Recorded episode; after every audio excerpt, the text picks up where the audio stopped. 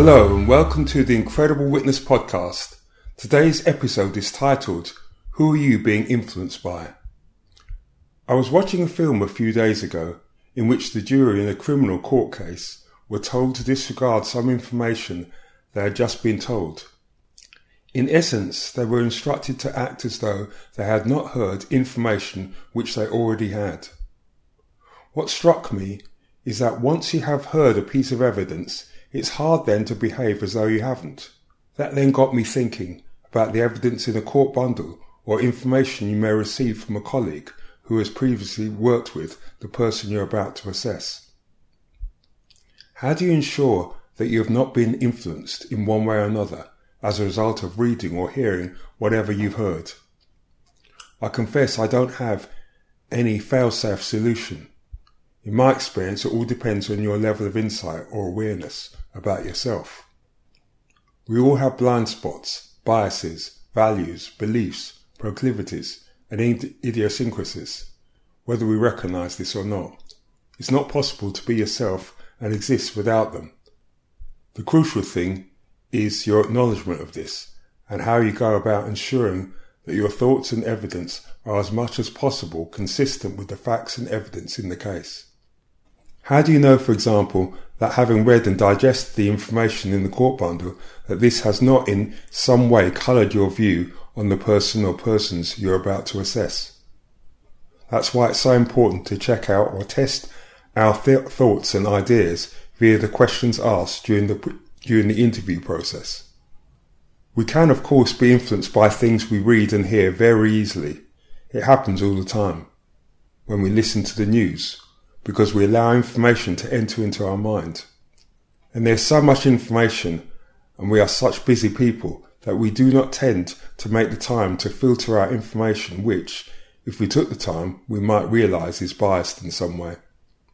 As a result, that information is allowed to seep down into our subconscious mind and dwell there, influencing the way we think and feel and behave without us being conscious of it. Let me give you an example that I am not in any way proud of. Many years ago, a friend of mine started going out with an Irish guy. It was around the time, or a bit after the time, the IRA had been active in setting off bombs and explosions in London. Out of the blue, without knowing him or knowing hundreds of other Irish guys, in other words, a sufficient amount in order to feel qualified to, to generalize, I opened my mouth and what came out was completely senseless. I said, He's not going to bomb us, is he? After thinking about what I'd said, and to this day, I'm, I am highly embarrassed by the sheer depth of my stupidity and ignorant words.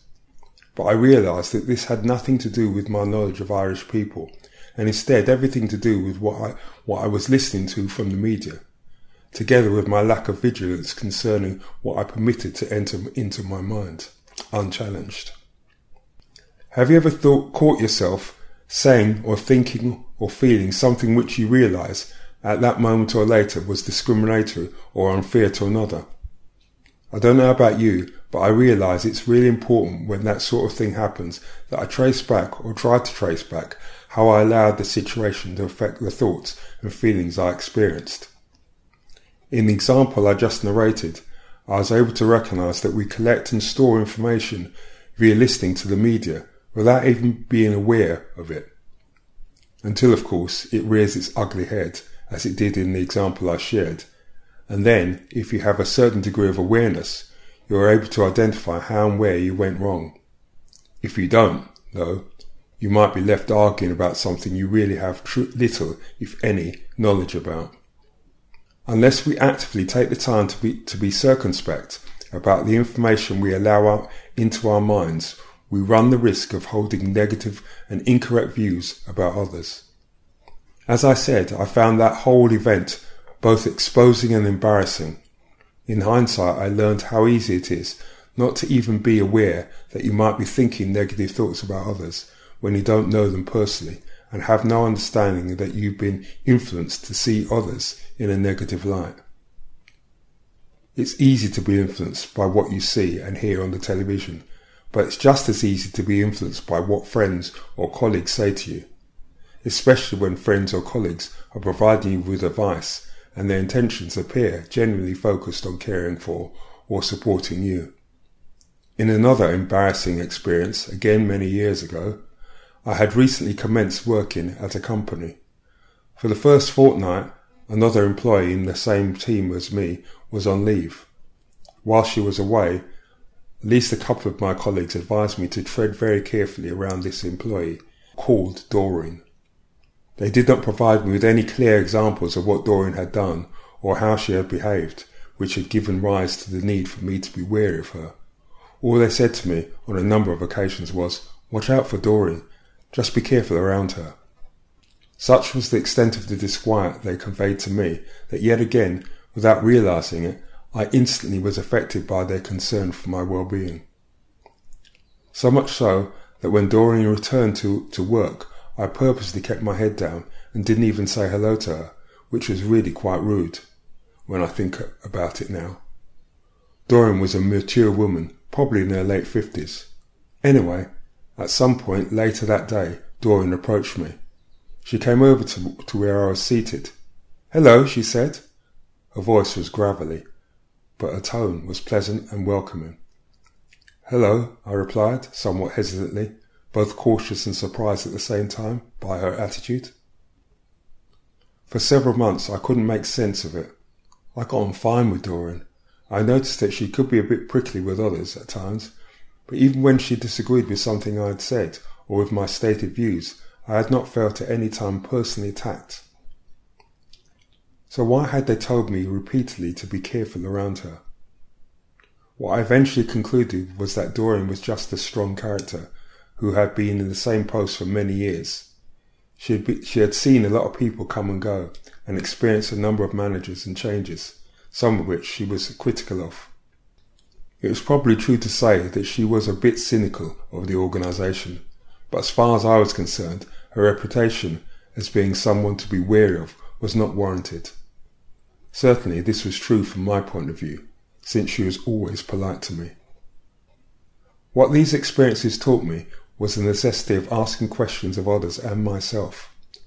In this latter example, it had been easy to take on advice of take on the advice of others because I was new and I had never met Doreen. In addition, more than one person had voiced their concern and their concerns were, or appeared to be, solicitous of my well-being, as opposed to being malicious, of malicious intent. What I had failed to do, however, was inquire about the basis on which others had decided that I needed protection from her, or ask questions about the full context in which any previous conflict had arisen between themselves and Doreen. I had then failed to maintain an open mind concerning her, and that was unfair. As stated above, Doreen was prickly at times to others, including managers, and most people, including myself, were to some extent careful when asking her to do something, but personally I always got on very well with her. Now, as well as being influenced to think negatively about another, we can be influenced to think positively about the world, other people, and ourselves.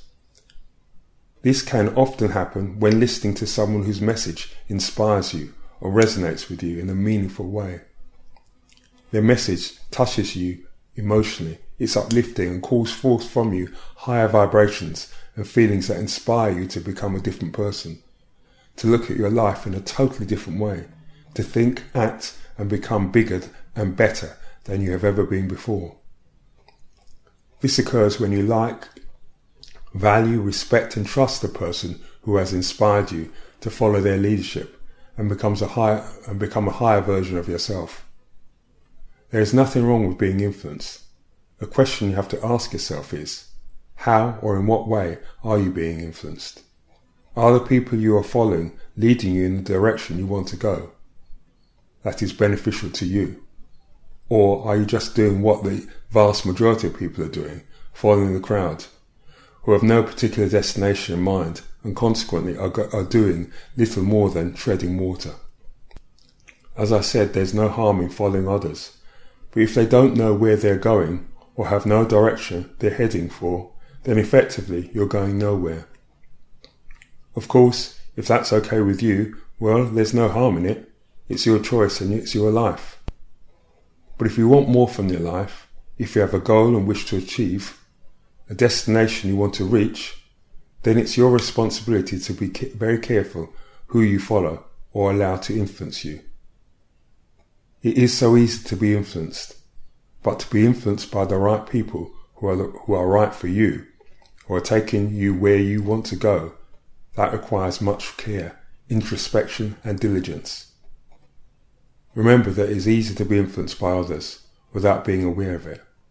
Our dreams and destinations should be as unique as we are. Make sure you're being influenced only by those who are qualified to lead you in the destination you desire. Until next time.